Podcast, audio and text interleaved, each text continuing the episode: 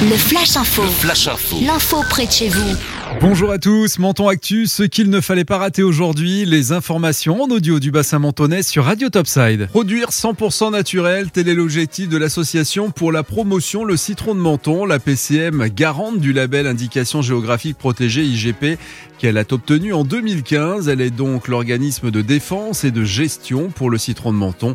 Ainsi, après l'installation des ruches dans de nombreux vergers situés sur le territoire de l'IGP, afin d'augmenter la production de 30% grâce à la polymérisation, la PCM poursuit ses actions en faveur de la biodiversité en introduisant des coccinelles pour lutter contre les insectes ravageurs plus spécifiquement les pucerons. Testés avec succès par Christophe Sakeli, président de la PCM, et Patrick Huyard, producteur habilité, ce procédé naturel vient d'être proposé pour la première fois à l'ensemble des adhérents.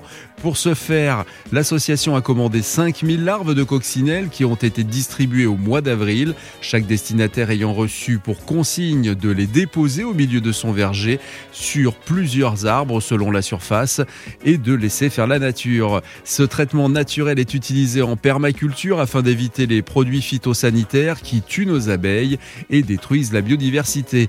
La coccinelle est un prédateur pour les pucerons et chacun sait que la nature se débrouille très bien toute seule. Les élèves du lycée Curie n'auront plus d'excuses pour pouvoir se déplacer entre leur domicile et leur lycée. Installés devant la vie scolaire au lycée Pierre et Marie Curie de Menton, les élèves bénéficient désormais en temps réel des prochains passages des bus, des trains et des actualités du réseau.